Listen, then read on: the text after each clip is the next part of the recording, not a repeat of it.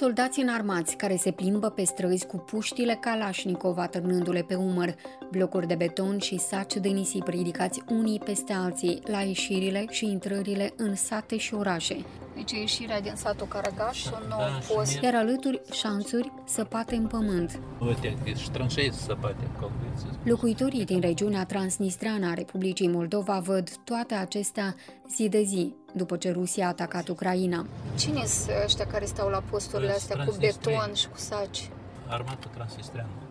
De rând cu tirurile propagandei ruse, aceste imagini bagă frică în oameni, impunându-i să creadă false teze, precum că ar putea fi atacați de Ucraina. Lansatoarele de fake-uri au devenit și mai active, odată ce Moldova a depus cererea de aderare la Uniunea Europeană. В Молдове в последнее время обсуждают и поставки летального оружия от Запада. Кто-то попытается, какие-то европейские или румынские там полицейские силы, дать контроль над приднестровско-украинским участком границы. Puținele scuturi împotriva armelor media ale lui Putin în Transnistria sunt liceile de limbă română, care funcționează unde nici autoritățile de la Chișinău și nici presa din dreapta Nistrului nu are acces. Am fost la Tiraspol, iar în acest episod o să vă povestesc care e atmosfera acolo și cum rezistă micile bastioane ale adevărului în vremuri atât de complicate. Mă numesc Sorina Obreja și vă prezint podcastul Anticorpi la Fals, sezonul 2, Războiul falsurilor.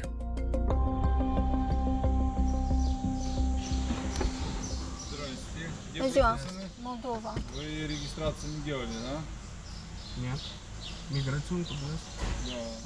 Ne pornisem spre Tiraspol într-o dimineață, împreună cu cameramanul Ziarului de Gardă. La câțiva kilometri după ce am trecut de podul peste Nistru, am fost nevoiți să ne supunem unor reguli ilegale și să trecem ceea ce în stânga Nistrului este numită vamă. Pe ușa unde am fost invitați să prezentăm actele, am citit în rusă. Registrația inostranных граждан, выезжающих на территорию Приднестровской Республики. Am prezentat portbagajul mașinii. Prezentăm bagajul. Нет. Doamne, ce emoție am. Aveam emoții, pentru că aveam cu noi și camera de filmări, un motiv serios să nu fi lăsat să mergi mai departe.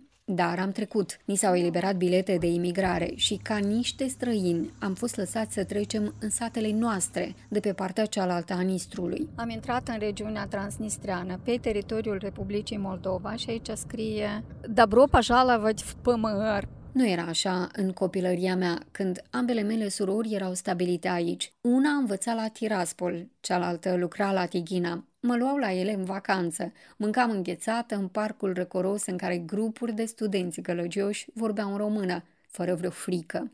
Azi, la peste 30 de ani de atunci, ne-am oprit în același parc din Tiraspol să vorbim cu lumea de aici și nimeni nu ne-a mai răspuns în română. Bună ziua, doamnă! Здравствуйте. Только на русском говорите или можно и на румынском?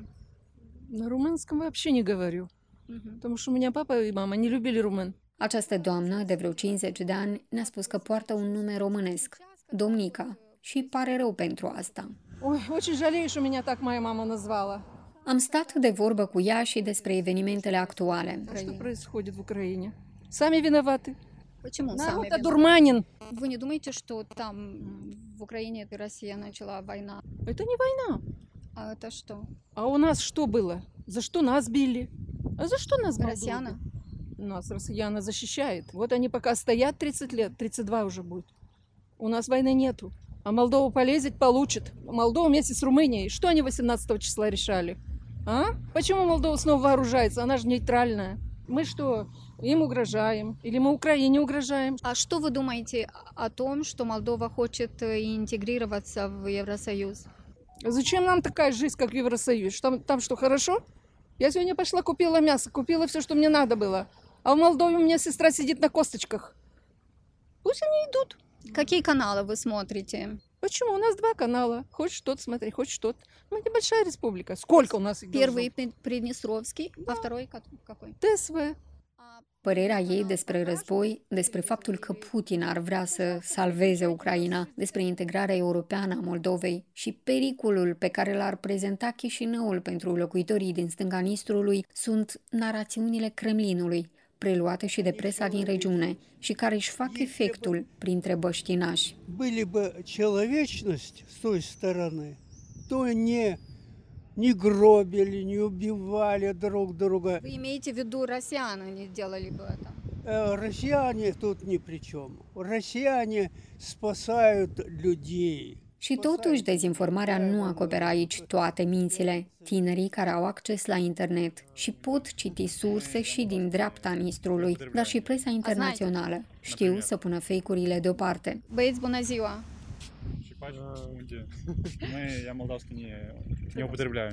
А знаете? Например. То есть румынский знаете? Понимаете? Мы на румынском не пишем. Câți ani aveți? Сколько нам лет? Da. Мне 18, ему 16. Costa este unul dintre ei. Era în parc cu prietenul său și udau gazonul când ne-am apropiat să vorbim. Cum vă simțiți voi acum când este război alături aici în Ucraina?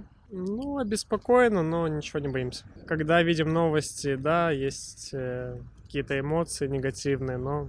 А в новостях что вам говорят? Боятся за эти теракты, там взрывают здания, там эти всякие коптеры.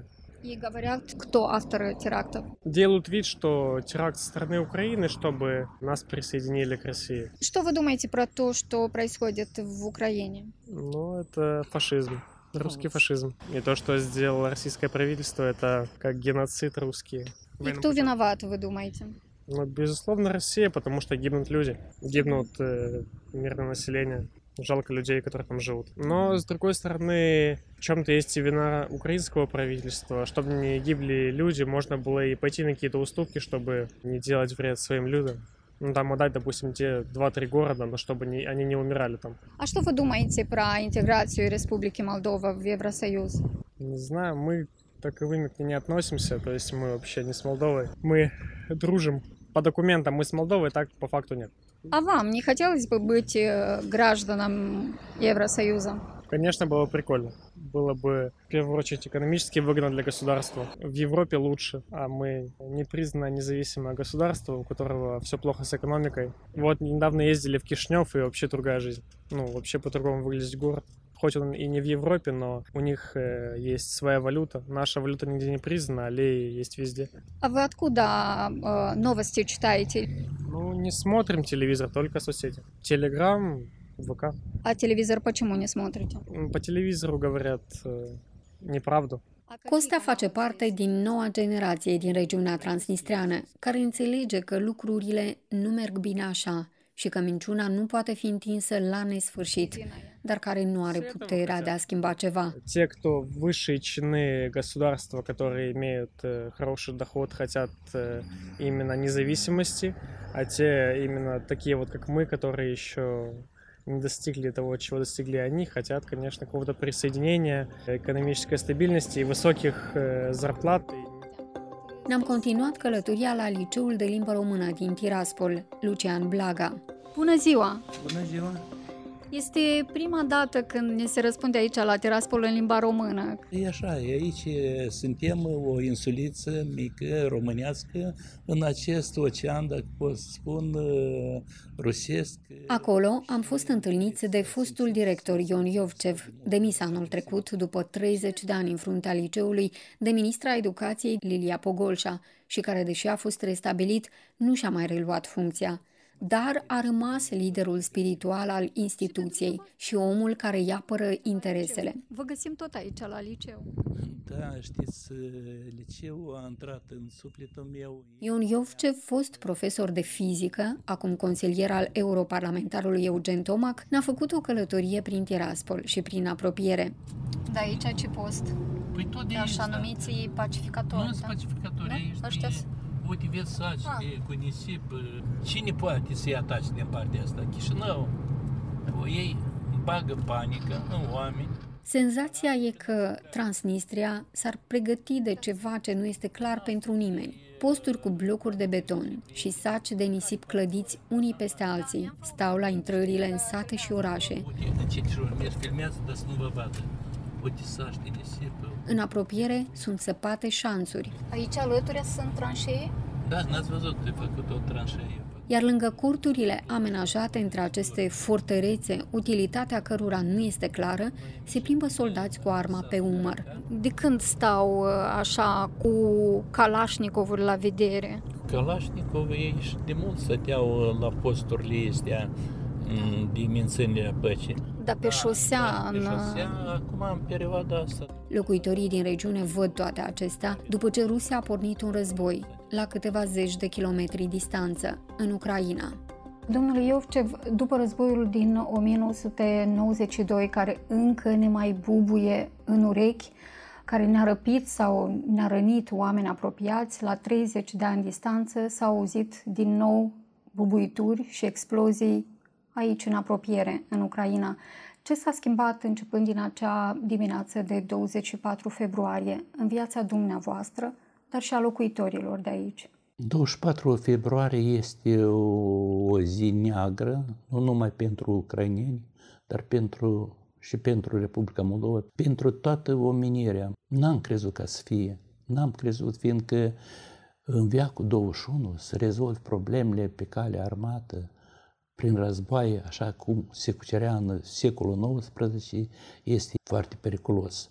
Prima săptămână, 24 februarie, 25, 26, acele zile erau zile negre. Marea majoritate a oamenilor, dar și eu personal, nu puteam dormi. Tot timpul cu ochii eram la televizor, în internet. Înțeleg că nu v-ați simțit niciodată în siguranță aici, în regiunea transnistrană, dar cum este acum, în această perioadă, când auzim periodic despre provocări? N-a fost ușor niciodată aici, în regiunea transnistreană, și numai cel care n-a trăit și n-a fost în aceste condiții nu poate să cunoască. La prima vedere, când vii în regiunea transnistreană, chiar și acum, îți pare că totul e liniște, totul e bine, ceva va pune în gardă, mai vedeți aceste posturi care sunt spuse pe drum, saci cu nisip, asta îți aduce aminte că ceva se pregătește aici. Ce vor să transmită prin acești saci de nisip și aceste blocuri de beton care stau inutile în mai multe părți ale orașului, dar și ale regiunii? Dacă dumneavoastră ați observat că aceste posturi sunt instalate la intrare în oraș, la ieșire din centre rânale, sate, și toate cam sunt îndreptate ca și cum sunt îndreptate mai mult în partea ucraineană, și vor să transmită că ei sunt acei care vor să-și apere această republică. Ei nu sunt agresori, ei nu vor să atace. Însă eu știu precis că au avut indicații și de la Moscova ca în caz de să fie deschis un al doilea front înspre Odessa. Dacă, Doamne ferească, cădea Odessa, aici ar fi fost deschis al doilea front. Cum au primit oamenii de aici această acțiune a Tiraspolului de a-și construi aceste posturi? Iarăși noi ne întoarcem la dezinformarea pe care o primesc oamenii. Dacă la televizor vorbește zi și noapte despre agresiunea Ucrainei, dacă arată că Kipru este distrus Donetskul de către ucraineni, că ucrainenii își omoară propria populație. Apoi sunt oameni și în mare majoritate, aici sunt tare mulți oameni în vârstă, mare majoritate primesc informații numai de la televizor, numai de la Soloviov. Ați văzut ce emisiuni transmite Soloviov, Doamne ferească. Нацизма не должно быть. Вы нацист. Слушайте, вы уже Севердонецк завтра послезавтра заберете. ЛНР уже будет ваша полностью. În casa lui, situată pe strada Lenin din satul Caragâș, la doar câțiva kilometri de Tiraspol, Ion Iovcev ne-a arătat ce poate vedea la televizor. Aveți canale din Ucraina aici, totuși. În rest, canale din Rusia. Da, dar din dreapta Nistrului nu este niciun canal? Nici în limba română, undeva în zi, 10 minute poți să asculți ceva moldovenești, cum spuneai. Pe de o parte, nici autoritățile din Republica Moldova nu au acces aici, dar nici presa din partea dreaptă a Nistrului nu are acces ca să informeze oamenii. În această regiune, dumneavoastră și colegii dumneavoastră care mențin școlile cu predare în limba română sunt singura sursă de adevăr.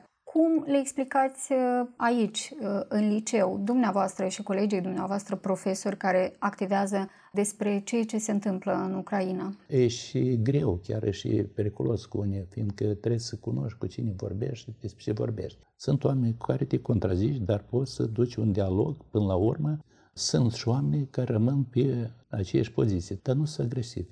Dar sunt oameni foarte agresivi. Nici nu încerca să vorbești cu dâns. Poți să ai probleme mari. Probleme de ce fel? Amenințări că, uitați-vă dumneavoastră, a fost primită lege aici în Transnistria, o lege foarte periculoasă, anume pentru aceste școli.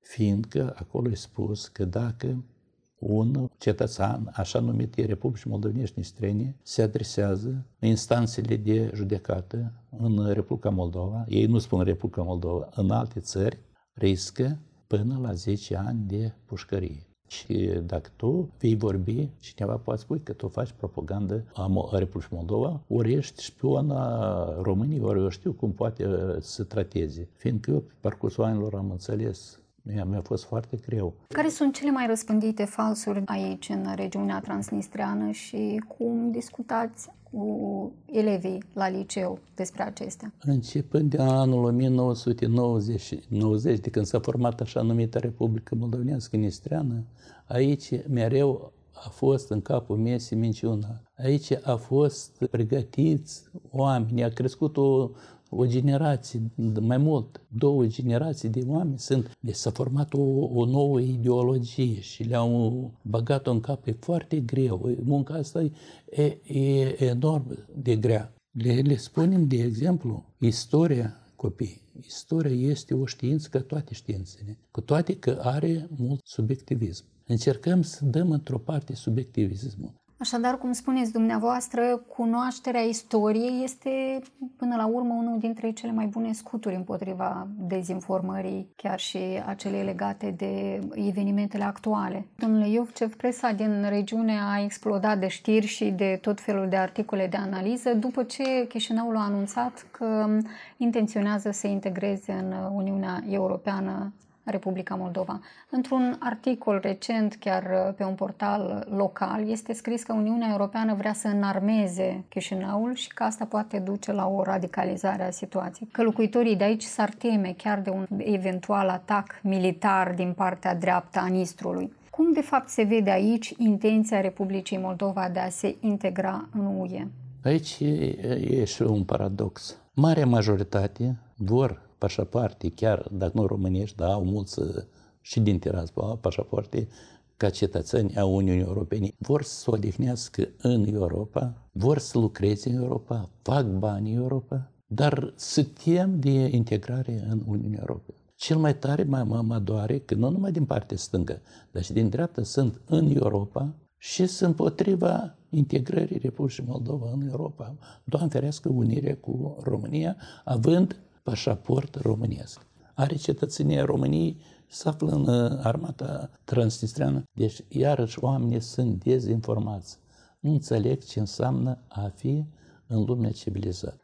E greu, Sorina, e foarte greu să duci poporul la pământul făgăduinței. Aveți suficientă susținere din partea autorităților Republicii Moldova aici, în școlile cu predare în limbă română din regiunea transnistreană, ca să combateți dezinformarea? Noi suntem o instituție de învățământ ca și celelalte în jurisdicția Ministerului Educației din Republica Moldova. Da, mulțumim, dar totuși finanțarea este, vă spun că mă așezam cu doamna contabilă și când începeam să repartizăm, clar că se începe cu salariile. Și la urmă îți rămânea câteva sute de mii, unde era vorba și de reparație și de procurarea bunurilor și asta. E foarte mic bugetul pentru o instituție de învățământ. Ajutorul, nu spun că nu este, trebuie să avem bază bună materială, trebuie să avem toate școlile, edificii personale, proprii, fiindcă asta este viitorul acestei regiuni. Vreau să vă spun că are loc o rusificare intensă și dacă noi nu să dăm atenție mare aceste școli, școlile vor dispărea de la sine. Copiii se duc în școlile rusești. Transnistria se transformă de facto o regiune, parcă ar fi a Federației Rusă, ca și cum moldovenii n-au fost aici. În acest pseudostat, în care locuiesc peste 400.000 de moldoveni de-ai noștri, supuși de mai bine de 30 de ani tirului propagandei ruse, liceile de limbă română sunt singurele locuri în care elevilor le sunt explicate lucrurile altfel decât la televizor. Domnul Iovcev, totuși, faptul că locuitorii de aici cred ceea ce le se spune la emisiunile de propagandă nu ne mai miră, pentru că asta li se spune și asta li se inoculează deja de 30 de ani. Li se spune că nu există limba română și că această regiune a Moldovei este un stat separat, cu o istorie separată. Asta printre alte multe falsuri care sunt aici înrădăcinate. Ceea ce ne surprinde totuși este cum dumneavoastră reușiți de atâta timp să rezistați, să continuați să adunați elevii aici la singurul liceu de limbă română din Tiraspol, să vorbiți, să scrieți în română, să învățați să-și iubească țara aceasta întreagă, să le spuneți care sunt adevăratele valori și totodată să învățați cum să deosebească ce este fals de ce este adevărat. Ce vă alimentează această rezistență? Lumina la direct, lumina în suflet. Noi am fost bătuți, închiși, distruși, dar am supraviețuit și la televiziune, când vorbeau aici, local, ceva rău despre noi, totuși unii vineau și din curiozitate să vină, dar alții începeau să înțeleagă că nu e chiar așa. Și când am putut să adunăm să vină sau să vină copii și școala, liceul Lucian Blaga să fie, tot timpul le-am spus lucrurile pe nume. Suntem români, vorbim românește, învățăm istoria românilor, avem demnitate. Asta e. Liceul Lucian Blaga este unica instituție din Tiraspol care rezistă în fața lansatoarelor de fake-uri ale Moscovei, deși a fost distrus în 2004 și la un pas de a fi închis de nenumărate ori. 217 elevi vor veni și de la 1 septembrie aici să studieze în limba română, să învețe istoria românilor și să asculte pe profesorii care fac mai mult decât să le predea materiile. Îi învață cum să nu se lase prinși în capcana falsurilor. Sunt Sorina Obreja. Mulțumesc Asociației Presei Independente și Ziarului de Gardă pentru susținere. Dacă ți-a plăcut acest episod, distribuie-l prietenilor tăi. Pe curând!